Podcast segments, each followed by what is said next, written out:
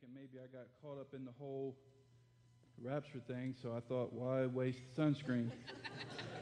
I found out that wasn't a very good thought. So I'm pretty, pretty tender today. So I know it's been a long time. I haven't seen you for a while. You haven't seen me, and I want to embrace you just like you want to embrace me. But I ask that you will not touch my sunburn. Amen. All right, let's just have that common mutual agreement right now that I won't touch you and you won't touch me, but we'll be all right. Well, it's good to be in the house of the Xenia campus today. Uh, just want to remind you that we are one church. The Riverside and Xenia campus, we're not two separate churches, but we're one church. We are an extension of this campus here at Riverside, and we need your help. We need your constant prayer support from time to time. Pop over from just to say hello to me and the Xenia team and let, let us know that we're not forgotten. Amen. I'm thinking about asking Pastor Mark if he can put my picture out there in the foyer, just in case you forget what I look like. So it's good to be here today, and I feel like the Lord has really kind of just laid this on my heart. I really wanted to preach and talk to you about search and rescue and all the things about this church, of us being a missional minded church. But as I began to pray through that, it just wasn't coming along. And this topic, this theme that I'm going to share with you today, began to kind of unfold. So I've been in this long enough to where I, have learned that when God prompts that in my life, that I have to go with that. So that's what I'm going with today. But search and rescue is coming up. That will still be a, a huge part of both campuses. We will start uh, June 26th. That's on a Sunday night, and pray that everybody will be involved in that as we become a mobile church. Amen. So let's pray real quick for search and rescue. Three simple prayers that we always pray for that event is one that God would give us good weather. And lately, I want to tell you, we really, really need to pray for good weather. Dry Sunday evenings. We always pray that God gives us good weather, that God will draw people to us, and that God would use us. Let's pray for search and rescue real quick. Heavenly Father, we thank you, Lord, for this ministry opportunity, Lord, of going and being a mobile church and going and reaching the community for Jesus Christ. And Father, Lord, you know this is a huge event that we have here at the Xenia campus. And Lord, we want to reach the community, Father. So we just pray that you will honor, Lord, these prayer requests. Give us good weather. Lord, help us to have those great days, Lord, that are just the sun is shining and everything's just perfect, Lord, so we can go out and be active in the community, Father. We also pray that you would just draw people to us, Lord, every year, Father, just new faces and new people. And Lord, we thank you for that opportunity, Lord. But most important, Father, use us. Lord, use us to touch lives. Help us to change people's hearts through what you're doing through this ministry. So, Father, we thank you. We praise you today. We ask all this in Jesus' name. Amen. Amen. I got about 25, 30 minutes. I got a little bit more time at Riverside, so I'm going to have to unpack this pretty quick. So just uh, relax. I'll, I'll, I'll get her out. So I, I want to throw a question out to you today, and something that I really have been kind of dealing with in my own life. And as I look at society and I look at where we're at in the world today, this question continues to stay in my mind and stays in my heart. Can, can God really change us?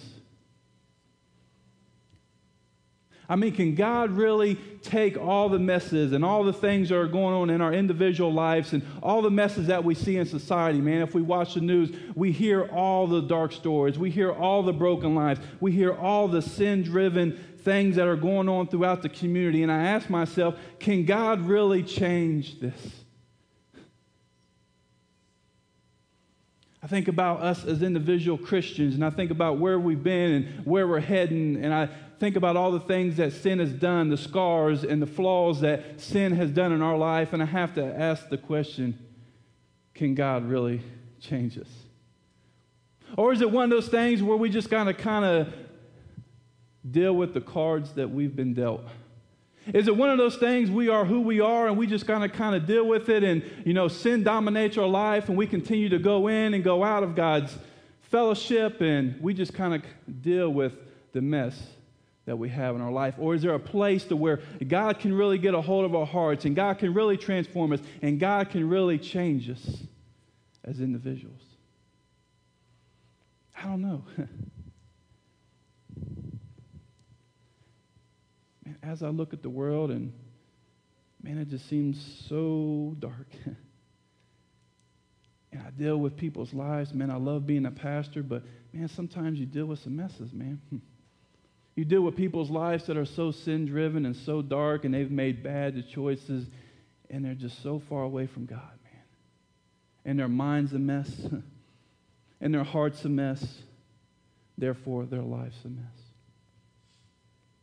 And when I begin to doubt those things, can God really change the heart of people? Can God really make the world the way He wanted it to be? Can God really redeem a sick driven society? I got to go back to what always proves to be true. That's God's Word. As I look at the world today, man, it's like a huge Jerry Springer show, man. Don't laugh because guess what? You may be a character in that show. I mean, we're just a mess, man. There is no moral standards outside of God's Word. There's no rights and wrong. If it feels good, just do it. Can God really change us? I want to look at a story today, a very powerful story found in Acts 9. I'm not going to read this whole story, I'm just going to kind of unpack it and kind of just let you know the brief ins and outs of what this story was about. It's about a conversion, man, of Saul. If you've been around the church for any length of time, you've heard this story, maybe in Sunday school, maybe I've heard it uh, preached from time to time, but it's a very powerful story of someone that was so driven by hate as Saul. I mean, Saul was a persecutor of the churchmen. He was a Pharisee, and he used the mask, mask of religion to carry out his hate, hateful driven nature.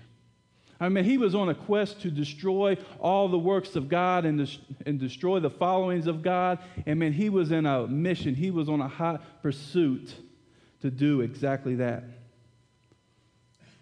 Paul was on a mission. Saul was on a mission. But one day, as he was trying to carry out this mission of destroying God's church, something happened to Saul that will forever change his life, man. And as we look at this story, we know that Saul had an, a very powerful experience with Jesus Christ. I mean, he struck him down, he took his sight, he got his attention, and he began to hear the voice of God. And it's just like our life. Sometimes we're so far away from God. Sometimes we're so driven by our own nature. Sometimes we're all so driven by our own agenda that God really has to get our attention. And that's exactly what he did in Saul's life. Saul was blinded and now begins to follow the instructions of the voice that he once tried to silence. The Lord sent a disciple to Paul or Saul and began to kind of tell him what his next move was. And this, this disciple prayed for Saul, and Saul received the Holy Spirit. And, and as we look at this, this portion of Scripture, man, this story is so amazing. Something happened to Saul. Saul was changed. Did you hear what I said? Saul was changed from what he used to be to what God wanted him to become. And as I look at this story, man, it's so amazing and it's filled with so many things that we need to apply to our life today. Man, he was filled with the Holy Spirit, and immediately things changed. Saul was a different person. And as I look at that example, uh, uh, of Saul going from a person who hated the church and hated the whole movement of Christianity and wanted to destroy that to a person now on a hot pursuit to advance the kingdom of God. Man, in our lives, our own individual lives, can God really change us? I want to tell you, folks, if you have an encounter with God, if you get to a point to where you get saved, you're converted, born again, whatever, you have entered into a relationship with Jesus Christ. And therefore, we receive something that's very powerful, something that dwells inside of us. And guess what that is? That is the Holy Spirit.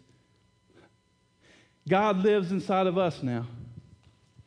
Therefore, guess what? That is evidence. That is the reason why we should be different people. If God is living inside of you and you were a heathen and you were far away from God and you hated the things of God and you were a persecutor of God's church and you mocked God, I want to tell you, you should be a different person. Amen. And as we look at Saul's life, man, he was radically changed. I mean, everything changed from him, man. His heart, his view, and his example, everything began to change for Saul. Man, when we cross that bridge and we make that decision, God, through the Holy Spirit, begins to live in our life. We receive the Holy Spirit, and now He begins to dwell in us. Therefore, guess what? Shouldn't we be different? Shouldn't we really be different people? And I don't know what your story is. Maybe, man, you were raised in the church and this is all you know. And maybe you were a, a, young child and you gave your heart to the Lord and you don't even really remember that commitment and that decision you made. It just kind of happened. But maybe, man, you were like me where you had that Damascus Road experience, man. to where you were broken and you were lost. And God came into your heart, man, and things begin to change. But do we really live that? Do we really believe that God can change us? I think a lot of people have kind of given up on holy living. Amen. That we have convinced ourselves that I can't live the way God desires me to live. I try and I fail and I get up and I fall and I just keep on this process, man. I'm on this wheel and I keep I keep trying to live it, man. But I want to tell you, God desires you to be a holy people. If God is living inside of me, guess what? Holiness has to come out. God's nature, God is dwelling inside of us, friends. And guess what? We have to be a reflection of who He is. That is great news. That is great news for us. That's great news to the world to help us to be reminded that, yes, God still changes lives. These things in our life that sometimes, man, it takes a while to change. Sometimes they change instantly. But I want to tell you, when we have a relationship and we enter into this relationship with Jesus Christ, this should be like night and day, man. Because we were once living in darkness, but guess what? Now we're living in light. We were once a child of Satan, but guess what? Now we are a child of the King. We were once dead in our transgressions, but guess what? Now we are alive in Jesus Christ. Woo! And guess what? We just got to start living like that, church. we got to have that holy confidence that I'm a different person, man. That I am not the person that I used to be. And guess what? God's working in my heart, and there should be some immediate changes. I mean, some immediate changes. Instead of us using excuses that, man, God's still working on me. Whoops, I, I, I sinned again. I want to tell you, when God is living in your heart and in your life, that transformation is real. And it should be obvious. Man, looking at Saul's life, man, I love this story. Saul had immediate changes and that were radical and that were lasting. And was noticed and realized by others that once experienced his life before. If we look in Acts 9:22, the crowd identified Saul as the one that was causing havoc and causing all kinds of issues in Jerusalem, and they were astonished at what they had witnessed because Saul now is preaching that Jesus is the Son of God. And in verse 26, Saul tried to join the disciples, but they were afraid of him. they recognized that this was Saul, the one that was persecuting the church, and guess what? Now he wants to join our group. Man, he was trying to chase us down. He was trying to destroy our works, and guess what? Now he wants to be where we're at. And I want to tell you, man, when there's a change in your life so radical as Saul's, it ought to be noticed by others. Man, there's got to be evidence that God is living in you, that you are changed. And some people will question it depending on your past. All my barroom buddies don't believe that I am who I am today. All the people that I once used to hang around with that saw me before I had that relationship with Jesus Christ itch their head and say, Man, what has happened to you? And I said, Something great happened. I got saved, man. I found Jesus. I'm spirit filled, and that change that God wants to do in the hearts of every man and woman, God did in my life. God still changes hearts, He still changes lives. In this group of people, man, that, that Saul had, had once tried to destroy, now sees this incredible change in Saul's life. God changes us and makes us into a new creation. I love 2 Corinthians 5:17. It says, "Therefore, if anyone is in Christ, he is a new creation. The old is gone and the new has come." Did you hear that? And those are the words of Paul that we know that used to be Saul. That anyone that's in Christ is a new creation. The old has gone. It's already gone. And the new has come. And guess what? We just need to live it. Amen. There must be evidence in your life that you have changed. And there's so many ways that we can kind of measure this, and so many ways we can look at the. There is something called the fruits of the Spirit. When God has deposited His Holy Spirit in you, guess what? There should be fruits of that deposit. And I don't buy it when we make these subtle conversions. People give their heart to the Lord, but there's no change. There's no fruit. There's no renewing of who they are. There's no evidence that they've had that relationship with God. I have to question that conversion. Because as I look at Saul and I look at the individual life of, uh, of what Scripture tells us, once we make, it, make that decision for, for Christ, we receive the Holy Spirit, guess what? We begin to change. we are new creation in Christ. Those old ways are gone. And guess what? The new is coming. and guess what the new is? That's the refining of who I will become in Jesus Christ. God can change us. In church, if the world's ever going to be redeemed, guess what? It's going to be redeemed through His church. And if we, not, we are not living our life in a way to where we begin to draw attention of those that are non believers by the way we live our life, it's going to be a long road to redeem the world. If they can't see the difference in God's church and in God's individual people, that we are different people, man, that we are changed, that God is living through our life, then whom will they see it in? A lot of times, man, we act like we don't even know Christ. we react the same way the world reacts. How many people were really nervous yesterday? I looked around and I walked into church earlier today and I didn't see a lot of people, man. I started kind of, man, did I, you know, did I miss it? Man, the economy is going down. Should the Christian re- react the same way the world reacts to that?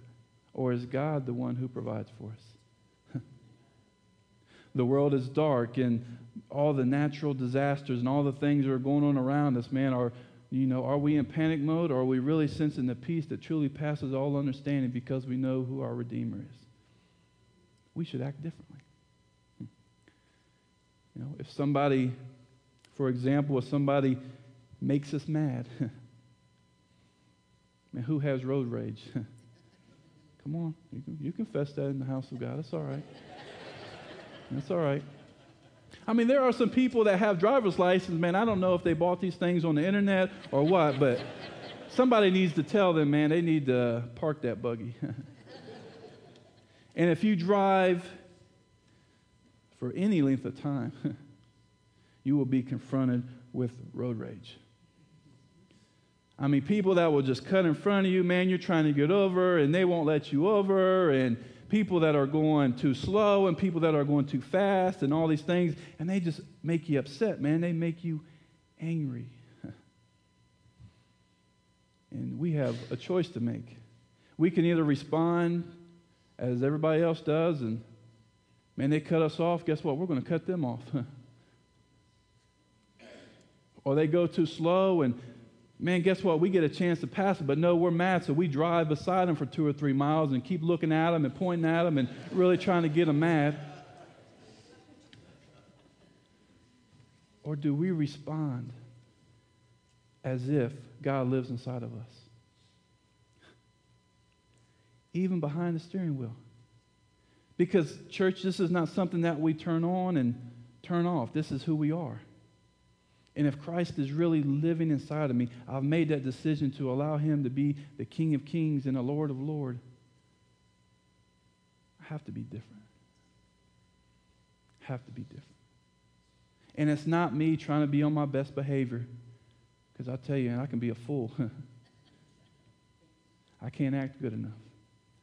But when God's inside of me, man, when God's dwelling inside of me and God is helping me to live out this life that He's put before me, man, I'm going to shine. Not by my own strength, but by the strength and the power that God gives me. Man, I got to keep this thing moving along. Hmm. And this means I act different. I respond differently. My life is different than the non believer. Life changes your identity. You go from being a sinner to a saint. You go from being dead to be made alive again. I look at Saul, Saul's life, man, and God changed his name back in, or in Acts, or Acts chapter 13. He changed his identity.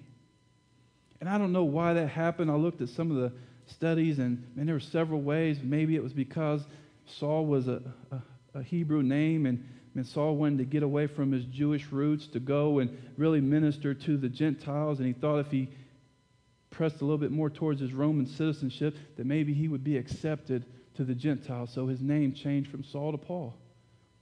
Or maybe, just maybe, Saul's identity, his heart change, was so powerful that it changed his whole being. That he no longer wanted to be connected to that old person that he once was. He says, I got to get away from that old self, man. And that always makes me concerned when I hear people that had the, the rough ride, man, the dark past. And you begin to talk to them about it, man, and they act like they enjoy it. I want to tell you, friends, I want to get as far away from that life as I can. Not forgetting my testimony, not forgetting where God has brought me, but as far as that identify, identifying me to that again. I don't want that, man. I want to be identified as a new creation in Christ.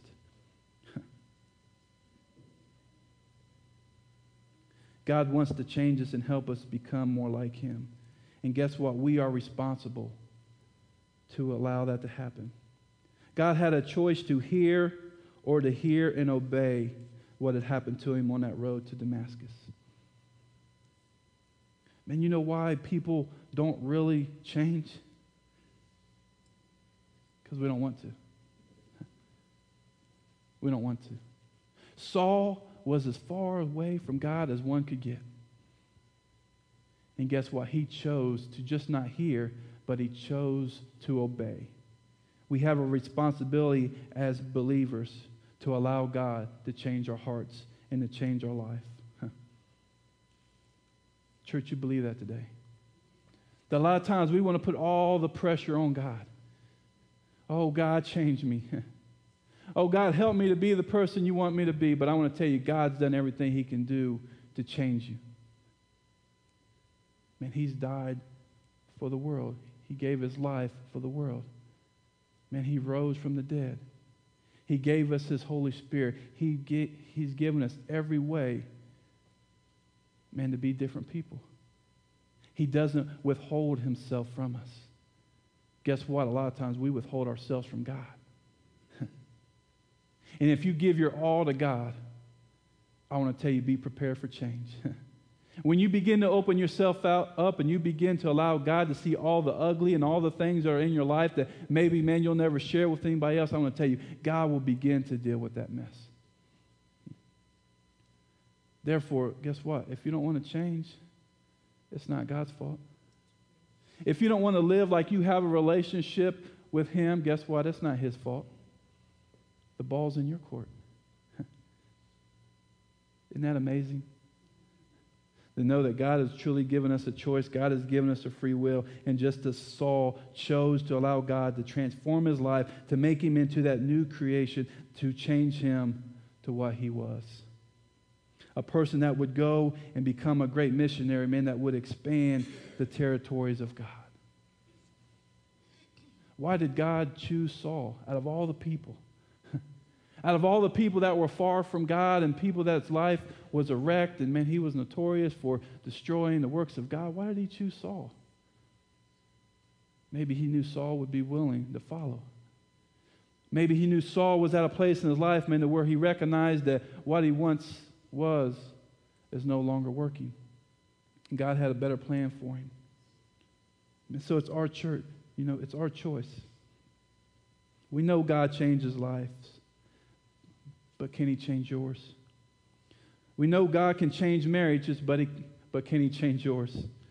We know that God breaks addictions and, and chains, but can He really break yours? And if He doesn't, guess what? It's because you won't allow Him. God's still working, church. God is still on the throne. God is still changing lives. He's still redeeming the world. He still will go to anyone that will, will receive him, that will listen to him. But guess what? It's our responsibility to receive it or reject it. God is in the changing business, church. And I don't know where you're living at today or what your background is, but I want to tell you, man, if you're the same that you were last year, Man, if you're the same that you were when you made that decision for Jesus Christ, I want to tell you something is wrong. you should be different. God's Holy Spirit is inside of you. And guess what, man? You got to have that confidence to believe that you are a different person now. and you got to begin to make choices, man, that you are a different person now. And you got to begin to operate and begin to respond to things that you are now a child of God. It's accepting that identity of, hey, I'm a new creation. and you begin to act like it. That's good news, church. Nobody's too far gone. it doesn't matter how dark the world is or how messy one's life is. Guess what? God, in an instant, can change it. And that's powerful. And if you've experienced that today, guess what? You know exactly what I'm talking about. And you know what I'm saying is true. God changed Saul's life, changed so many's lives, man. Think about Pastor Mac, man. Bring it home. Mac was an atheist. Wake up, Mac. I'm talking about you now, but. I mean, Mac was an atheist. I mean, he was far away from God, and his heart was hard. he was a selfish individual. Amen. But I want to tell you, I, I remember that, that experience. I remember at a revival, man, where somehow somebody duked Mac into church, man. I don't know how that happened. But dur- during a revival, I remember right here, he laid it down. Man, and he received the Holy Spirit. And I want to tell you, man, there was a glow in Mac's life. And it wasn't the shine from his head from the lights,